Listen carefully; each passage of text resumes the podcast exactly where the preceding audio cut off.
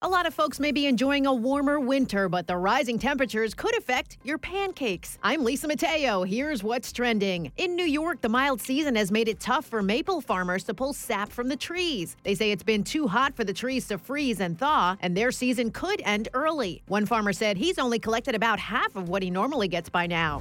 Nobody likes traffic.